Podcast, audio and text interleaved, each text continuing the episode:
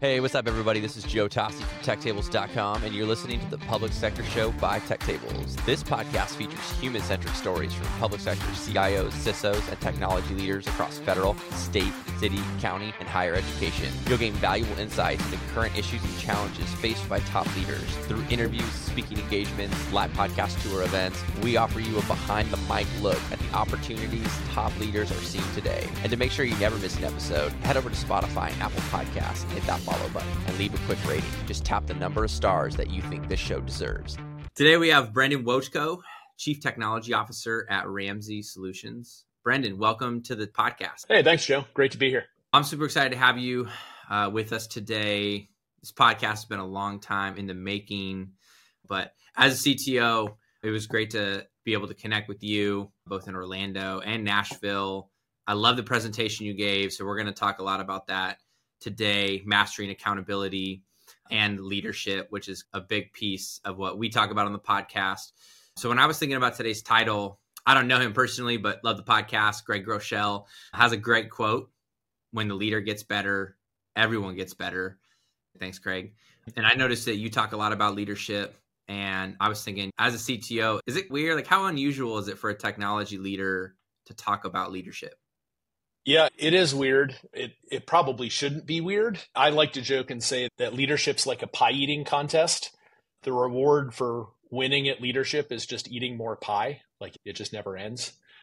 But at some point, if you're if you're working on the right ideas and you're working with the right group of people and you got a great team and things grow and grow, you eventually find yourself in a situation where you're not just you're not just leading individual contributors, you're you're leading leaders too and and that's when the game really starts to change. And i think particularly when it comes to technology leaders engineering leaders whatever you want to call us talking about leadership uh, it's a, it's a big deal because if you're lucky enough to play this play this game out uh, long enough for a, a, long enough period of time you're going to end up with responsibilities on your plate that are really difficult. And unfortunately i don't think uh, enough experienced technology people uh, get out there and talk about it honestly. So a few thoughts. Pie eating contest. The first thing i thought about was young life at carnival night. So if anyone's been to a young life camp if you're a leader carnival night is a chance the opportunity for the kids to call your name. And uh, last summer two summers ago i had some of the basketball guys at camp and uh, they call your name and they call you to the dunk tank. And these particular kids not only called me to the dunk tank but there's also you got to take a pie to the face every time I got called to the dunk take, I took a pie to the face every time. What you will do for kids. That's the image that was coming to my head when you said yes. like a pie contest. I'm taking pies and then going into a dunk tank. Yeah. As it should be, as a youth group leader, as it should be. Yeah. Okay. Engineering, technology, different type of profile. I've taken the disc profile and mine's pretty easy because I have the traditional entrepreneurial trait 100% D, and I just want to make a decision and I want to go. Could you maybe just talk about the disc profile? How do you see that on the engineering technology side and how kind of maybe mm. helps you understand the team better? Yeah, yeah. If you're not familiar with the disc, it's DISC. We probably don't need to get into the, the finer grain details of it. We can just Google that. But yeah, yeah. I'm actually the same as you. I'm a high D, high I. So means highly driven, highly intuitive person. But the the funny thing is, if if you look at like the the average of probably most people that are in our field of study, uh, you and I would probably be the we would be the outliers for sure because almost everyone in our field are high C's or high S, high C's, meaning that they're like the more stabilizer driven personality and they're very detail oriented. I'm when I'm with business folks, they see me as an engineer, and when I'm with engineers, they see me as the business guy. As a high DI engineer, it's I don't really have a home. I'm for a little foreign to everybody. I feel that way. I'm with you on the uh, not feeling like you have a home. I just wanted to give some brief context. We can link that in the show notes for the disc profile. It's pretty great. I ended up my wife works with me, so I ended up having my wife take it and my daughter actually who's she took it. So it's pretty fun. You get some just deeper understanding. Oh, yeah. But you give a presentation that I don't think is you mentioned earlier that it's just rarely talked about. And so it was titled Mastering Accountability. And I think this is not spoken enough. It's tough. And I think you hinted to it like a lot of leaders just fly by the seat of their pants, just trying to figure out we're just trying to ship, we're trying to get it done, don't know exactly like how to communicate what that looks like. And I really loved, and I really love this presentation a lot. I was curious if you could talk about your definition of accountability and why do you think leaders struggle to define accountability and set clear expectations too?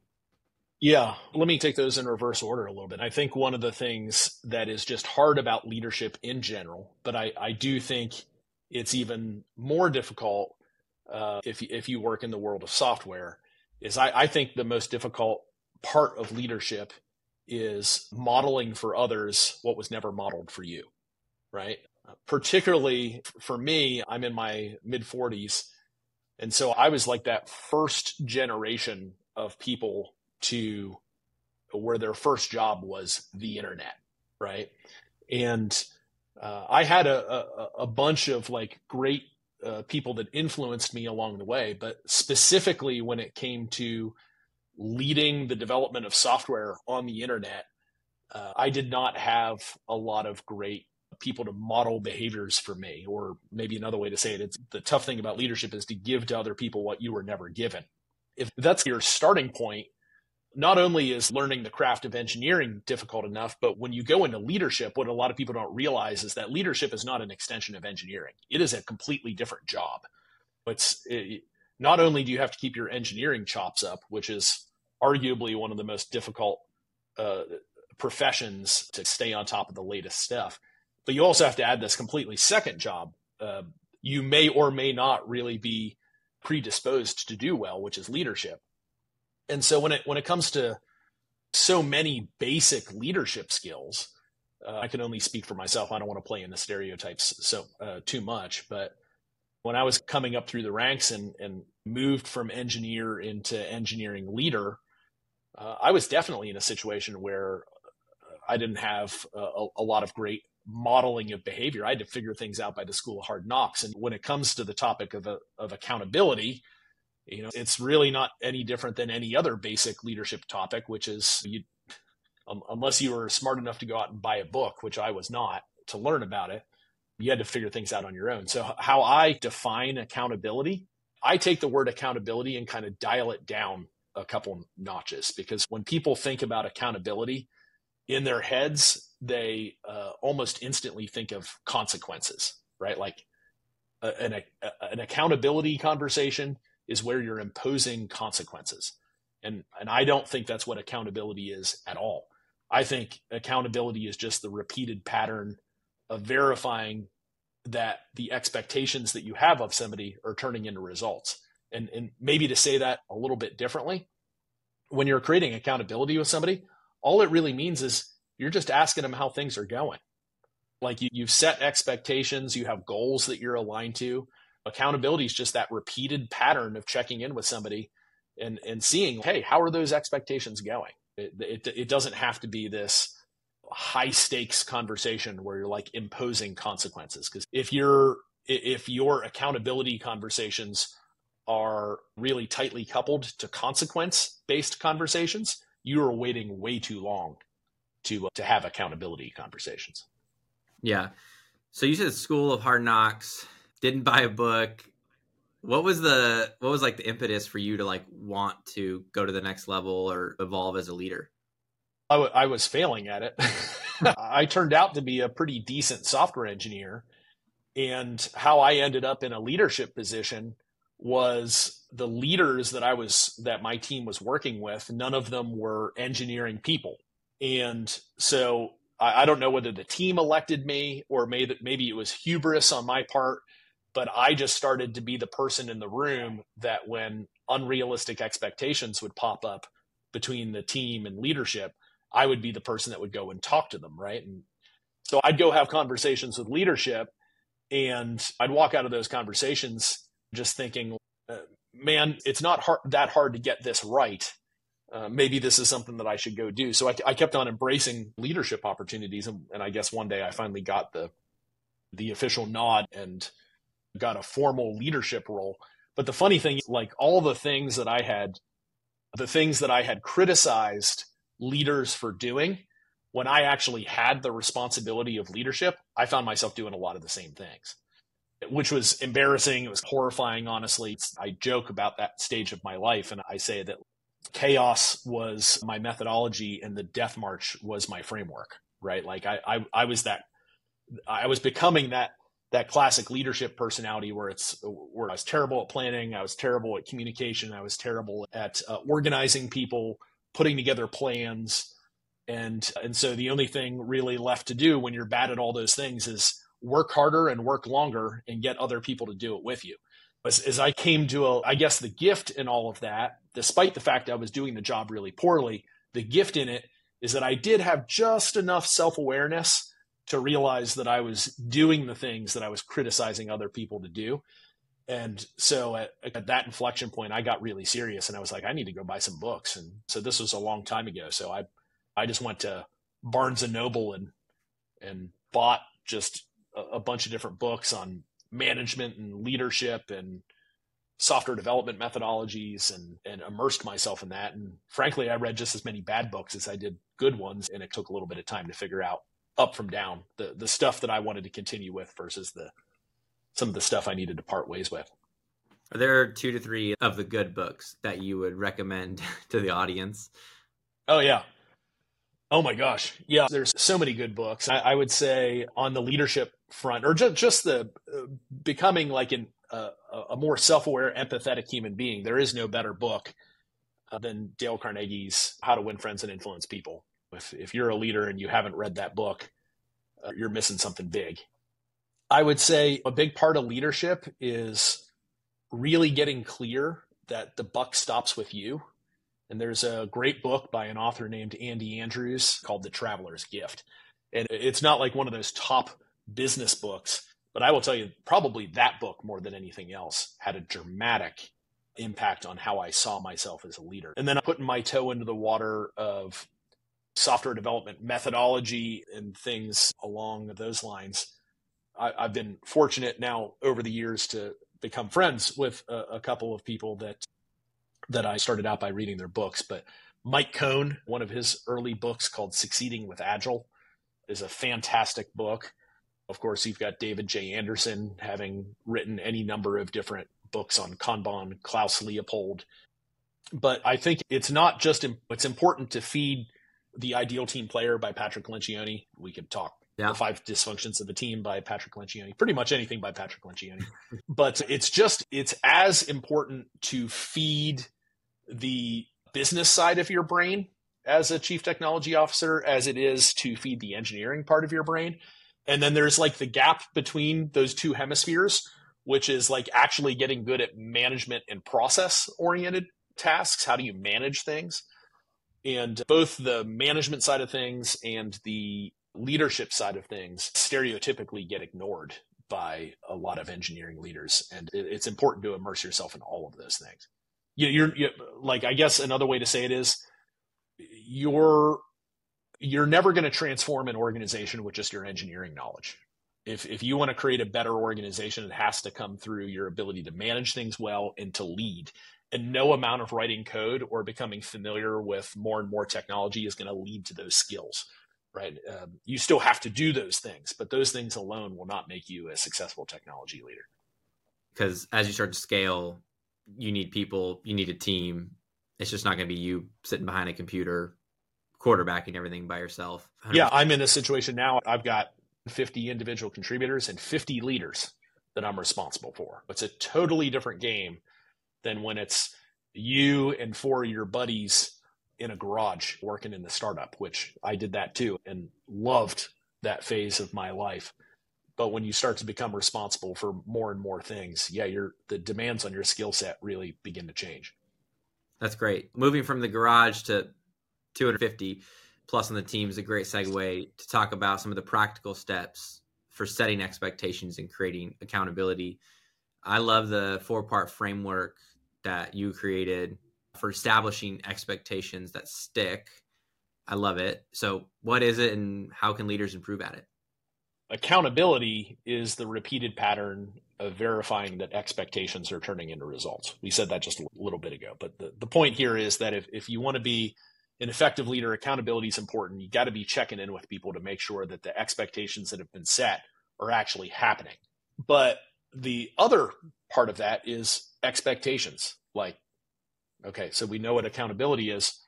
Well, what is an expectation? Most leaders, when they think about expectations, they just think, "Oh, I'm gonna I'm gonna bark a command at somebody in terms of what I expect them to do, uh, and therefore it's an expectation."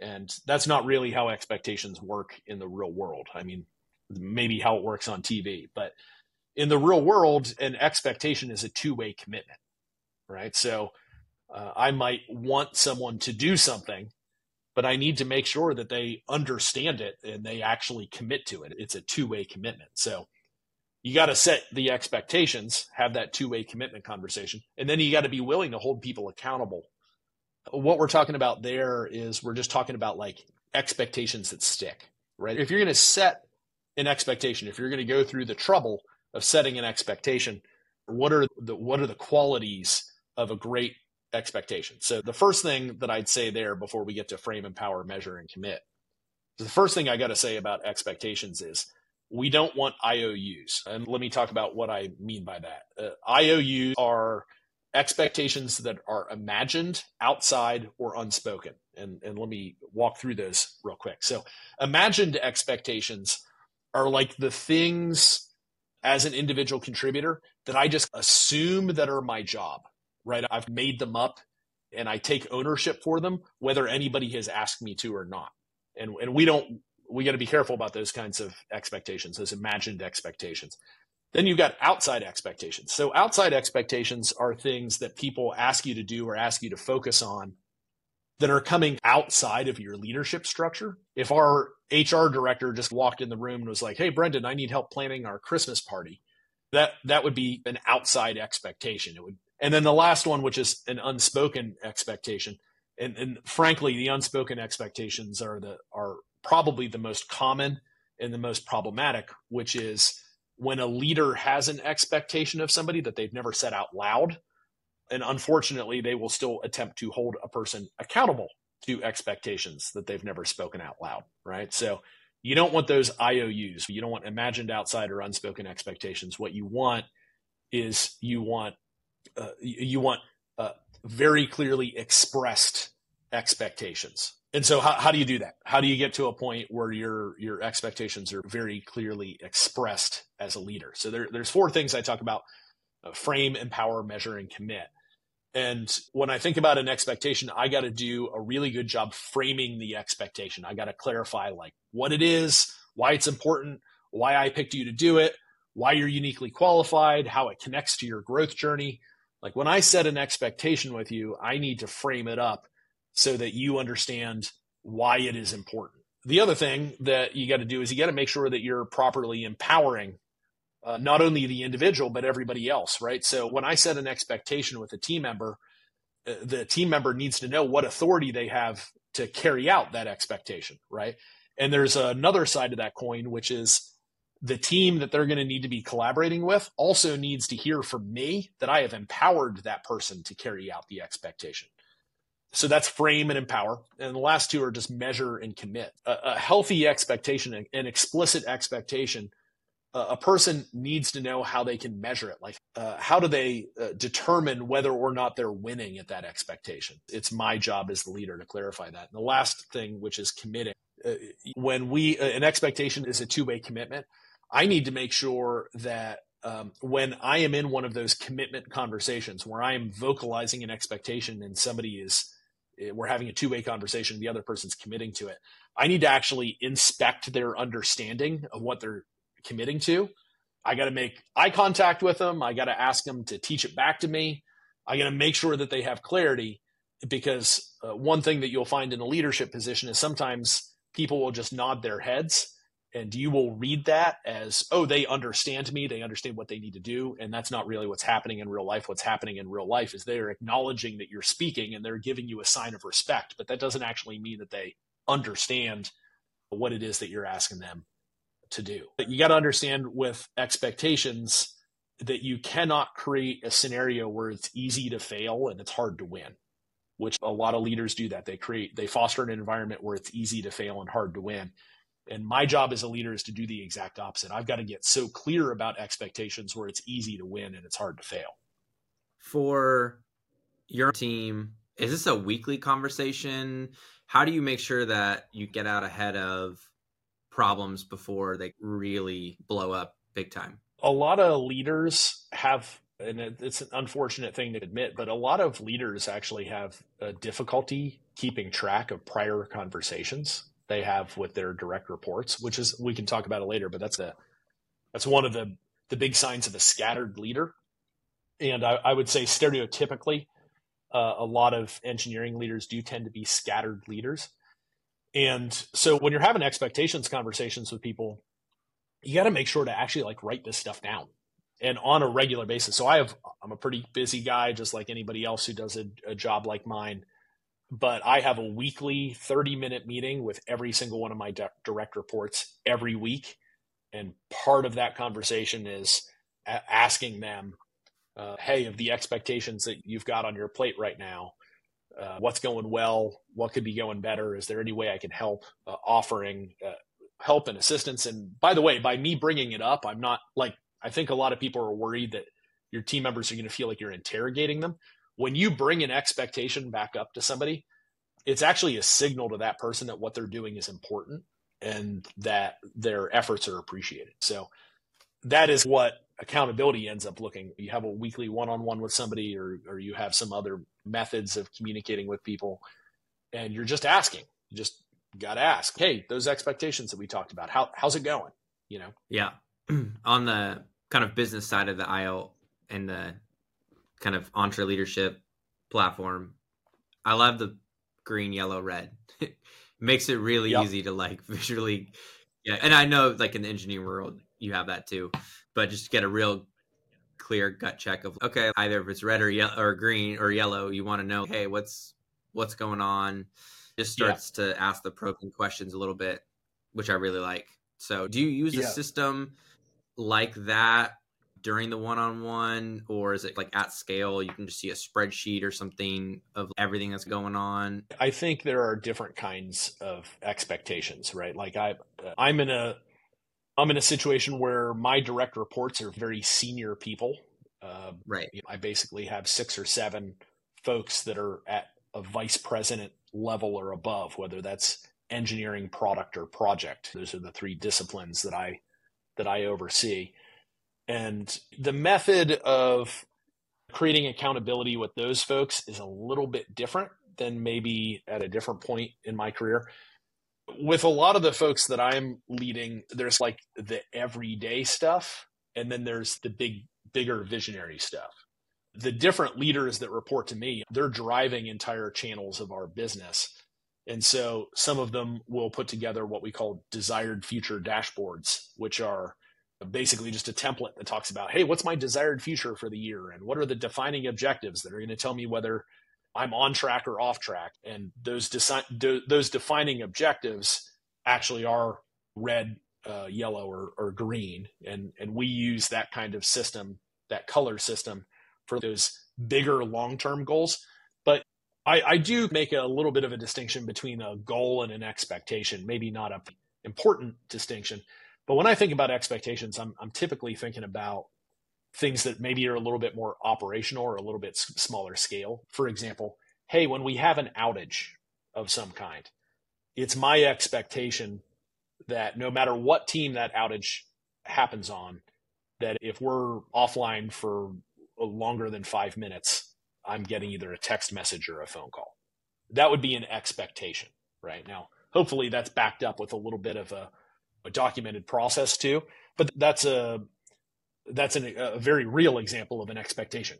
And in, in situate like with, with expectations like that, there, there's probably a, a small pond of many expectations like that. You can't constantly be checking in on them all the time but I will say I do keep a, a, visualized list of all those things. I, honestly, it's not a sophisticated system. I just keep it on my phone. I got a note on my phone with each one of my direct reports, and I just keep track of the expectations. And if we bump into an issue where if we do have an outage and I don't hear about it, I can bring it up and just say, "Hey, I don't that that wasn't that wasn't meeting my expectations." But uh, I do keep a list of, I'm a deep believer in visualizing uh, all of the expectations so that we can revisit them. My direct reports and I can revisit them uh, and make sure that I'm like maintaining a pretty deep understanding of them, that they don't have too many expectations on their plate, and that those expectations are pretty clearly prioritized. So we do go through a rhythm, about a quarterly rhythm of going back through that visualized list and making sure that everything is up to date and that we're on the same page. Some of those lower gear expectations, maybe you might want to call them the small parts department compared to the big parts department.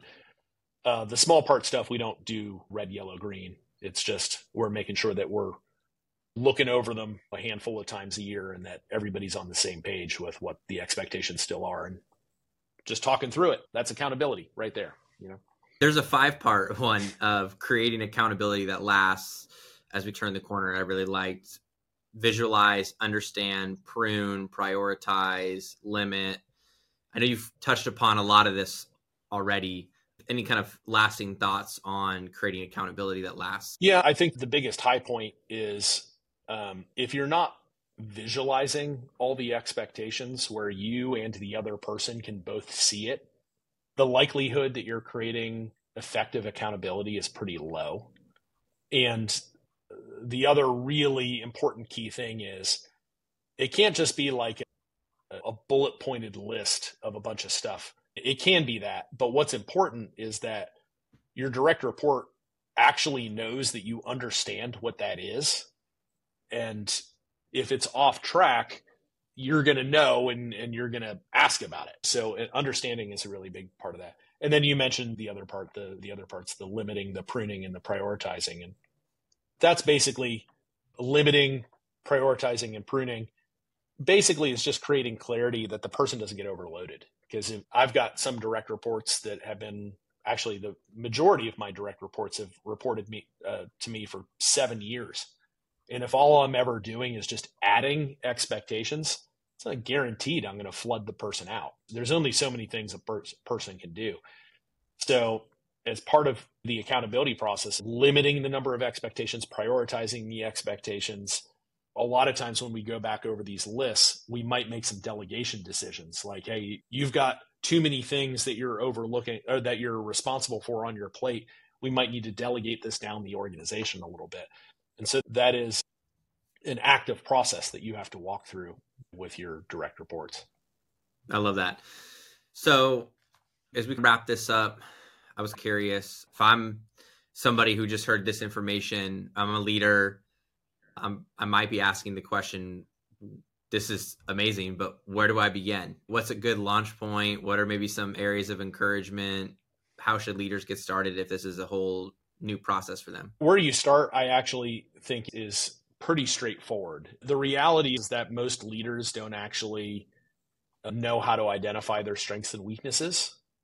And I think all of us as leaders on some level probably struggle with a, a fair amount of, call it what you will, like a, a lack of self awareness or self deceit or some, who knows what you call it. But a, a lot of times we have a hard time understanding how we're perceived. And so one of the things that I've done is put this four quadrant chart uh, out there for my leaders to use to help them match themselves up a bit with a, a stereotype. I'll, I'll, I'll, give you an example. Uh, one of those is called the blindsider. And the blindsider is somebody who struggles with setting expectations, but excels at accountability. And when you think about the blindsider, probably something that you would hear them say is, is well, you should have known. It's common sense. That's that's pretty stereotypical language that you would hear from a blindsider, right? The other one is you got a scattered leader, and I think I I referenced the scattered leader a, a little while ago. The scattered leader really excels at setting expectations, but they don't excel at creating accountability. So they're always just talking about their expectations, and they really have a hard time ever getting to accountability. In fact, a scattered leader, their version of accountability is just constantly repeating their expectations over and over again. And you'll oftentimes hear a scattered leader say something like, "Hey, remind me what we talked about last time." They um, they have a difficult time uh, they've got lots of opinions and they're very decisive, but they have very little follow through and impulsive and lack focus. So that's a scattered leader. The the absentee leader, this the, the absentee leader, this is this is trouble territory because the the absentee leader really struggles to set expectations and they struggle with creating accountability. You might hear an absentee leader say like very aloof, hard to decipher phrases, or they'll say things like, something just feels off. And they seem to be unable to give you any specifics about the thing that you need to fix. And that absentee leader, it's pretty easy to spot them. They're usually not very physically or emotionally present with the team. And they're the classic like premature delegator. They're a shapeshifter and they'll they will avoid pain at all costs. And so th- those are the three archetypes that that aren't awesome. The blindsider the scattered leader and the absentee leader. Where we should all aspire to go or aspire to be is that credible leader. And the credible leader is somebody who excels at both setting expectations and creating accountability. And if you spotted a credible leader in real life the thing that you would probably hear them say is tell me how i can help. They're just there to serve. They're that classic servant leader and that that credible leader is consistent. They show up on time. They're present and engaged during meetings. They're not distracted by electronics all the time. They're very quick to remind people hey this is why your job is important and this is why you're a valued member of the team. And they're very good at digging down and mining out the truth in difficult situations. So if you've got these four kind of archetypes the blindsider the scattered leader the absentee and the credible leader the thing that I tell leaders to do is actually sit down with your direct reports and ask them to plot you on on that chart, the four quadrant part.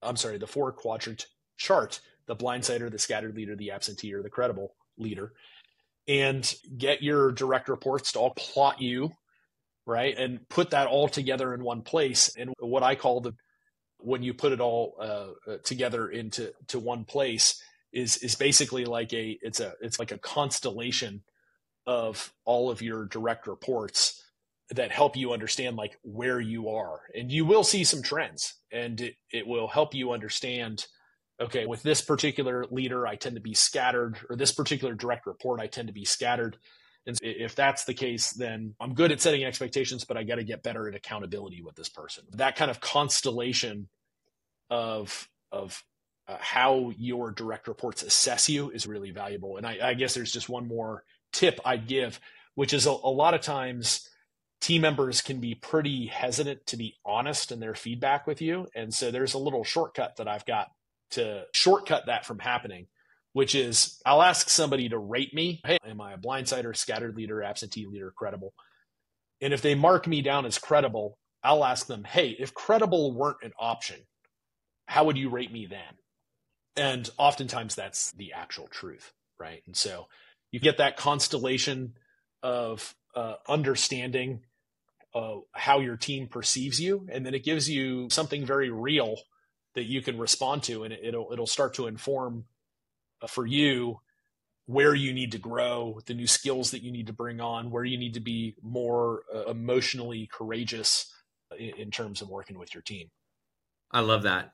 Having them rate you and then ask them if they rate you credible. Okay, if that wasn't an option, would you then choose?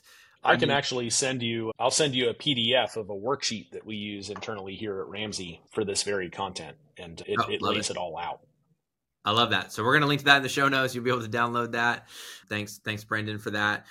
Where should where's the best place to go to learn more? If you're specifically interested in learning more about how Ramsey does leadership, we do actually put we put on events multiple times a year.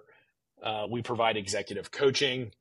We've got a whole division of our business that is dedicated to bringing out into the public eye a lot of our internal leadership practices we got a great digital tool too called EntreLeadership Elite that you can sign up for and get access to a lot of the training videos that we use internally to, to, and a lot of the other tools that we use internally to help manage our team. So if that's of any interest, I think that's a great resource. I've probably got four or five videos in there that are sim- along the lines of topics like this. So entreleadership.com is what you want to check Yeah. out there. entreleadership.com. I've been to um, several of the events, definitely world class. Um, quite the operation, always really great. Any of the online content is uh, is pretty phenomenal. Brendan, have a happy Thanksgiving, and looking forward to to putting this episode out. Yeah, always good to see you, Joe. Hey, what's up, everybody? This is Joe Toste from TechTables.com, and you're listening to the Public Sector Show by TechTables. This podcast features human centric stories from public sector CIOs, CISOs, and technology leaders across federal, state, city, county, and higher education. You'll gain valuable insights into current issues and challenges faced by top leaders. Through interviews, speaking engagements, live podcast tour events, we offer you a behind the mic look at the opportunities top leaders are seeing today. And to make sure you never miss an episode, head over to Spotify Apple Podcasts hit that follow button and leave a quick rating. Just tap the number of stars that you think this show deserves.